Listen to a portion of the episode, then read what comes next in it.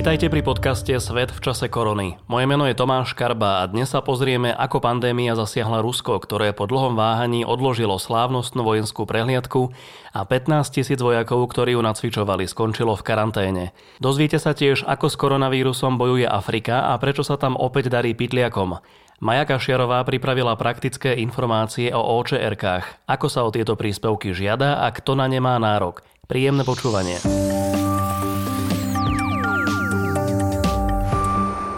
V Moskve platia už niekoľko týždňov veľmi prísne obmedzenia vychádzania a zhromažďovania sa.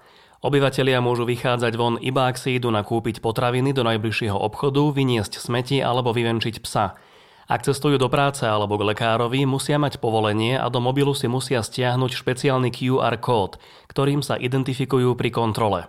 Toto všetko už prestalo baviť multimilionára, podnikateľa Sergeja Nočovnia, ktorý sa zamestnal ako doručovateľ jedla s jediným cieľom, aby mohol chodiť von.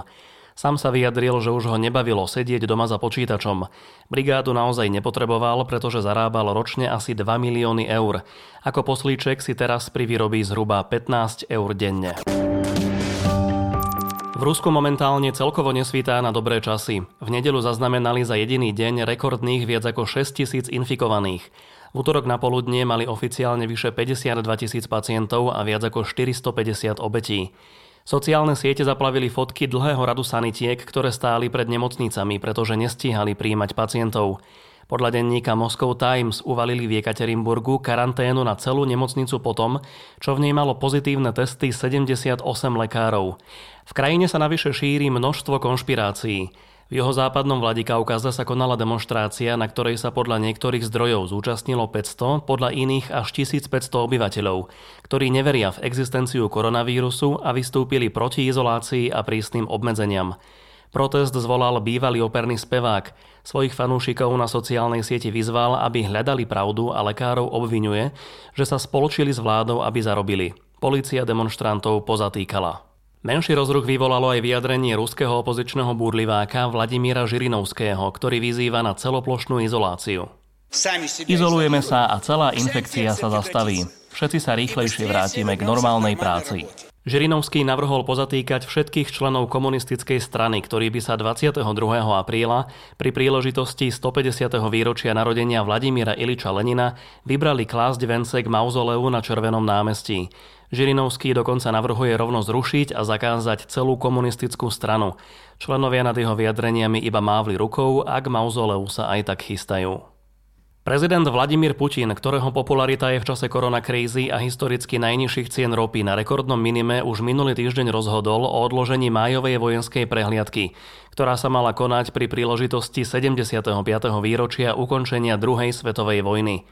Putin to ale veľmi dlho odmietal, voči čomu sa vzbúrili už aj ruskí vojnoví veteráni. V karanténe navyše skončilo 15 tisíc vojakov, ktorí slávnostnú prehliadku nacvičovali. Podľa denníka Moscow Times mali niektorí pozitívne testy, ruské ministerstvo obrany to však nepotvrdilo a tvrdí iba, že nákazu zaznamenali v niekoľkých jednotkách a akadémiách. Svetová zdravotnícka organizácia varuje, že novým epicentrom nákazy sa stane Afrika. Pri pohľade na oficiálne čísla na tom Afrika síce nie je zle, ale všetci tušíme, že na riadne testovanie sa tam spoliehať nemôžeme. Oficiálne bolo v celej Afrike počas nahrávania tohto podcastu potvrdených vyše 24 tisíc pacientov s ochorením COVID-19 a obetí bolo 1166. V Európe však máme v rovnakom čase potvrdených 1 100 tisíc infikovaných a to vieme, že ani u nás nedokážeme testami zachytiť všetkých. Podľa výpovedí, ktoré priniesla BBC priamo z miesta, žije v Keni v slamoch hlavného mesta Nairobi v jednej chatrči aj 7 ľudí a kúpeľne aj toalety majú zdieľané mimo domu. Miestna obyvateľka Janet Adiambo, ktorá tam žije, opísala, že im síce odporúčajú dodržiavať hygienu a pravidelne si umývať ruky. V Afrike je ale s vodou problém a doma ju zavedenú nemajú.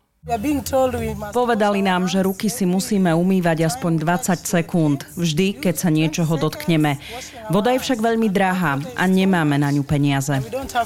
V Keni sa k pandémii svojsky postavil kontroverzný guvernér Nairobi, ktorý začal chudobným obyvateľom do potravinových balíčkov pribeľovať aj malé flaštičky koňaku, pretože alkohol podľa neho pomáha proti koronavírusu.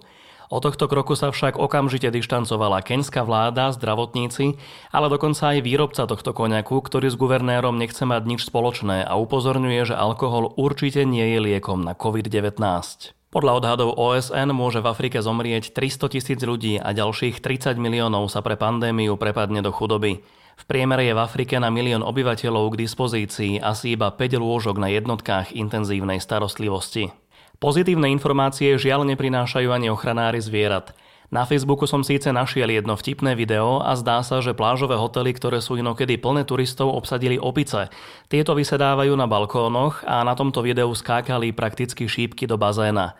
Pandémia však nepomáha ohrozeným zvieratám. Zástupcovia organizácie, ktorá sa venuje ochrane nosorožcov, sa pre New York Times vyjadrili, že turistický priemysel prinášal Afrike 39 miliárd dolárov a z týchto peňazí boli financované aj aktivity proti pytliakom. Mnohí turisti, ktorí do Afriky cestovali, sa navyše osobne angažovali v ochrane zvierat, ale teraz vycestovať nemôžu. Pytliactvo môže lákať aj miestnych obyvateľov, ktorí nemajú inú možnosť, ako si zarobiť a uživiť svoje rodiny. Ohrozené sú najmä nosorožce, ktorých rohy sa vyvážajú do Číny. Zástancovia tradičnej čínskej medicíny stále veria, že rohy sú nielen afrodiziakom, ale používajú ich aj pri liečbe horúčky, reumy, dny a ďalších chorôb.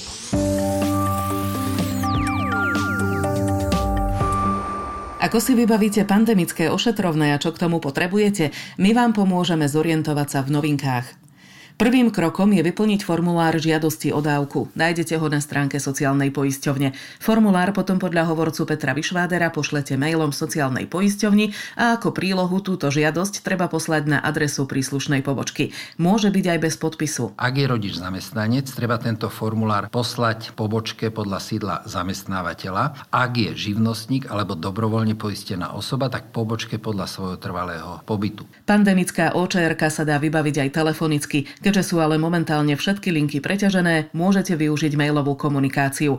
Živnostník musí na komunikáciu využívať aj schránku. Dôležité je, aby rodičia tento formulár neposielali pobočkám 2-3 krát. Ubezpečujem, že ak im počítač ohlasí, že pošta bola odoslaná, tak sociálna poisťovňa sa touto žiadosťou už zaoberá, pretože takéto opätovné posielanie nás zahlcuje.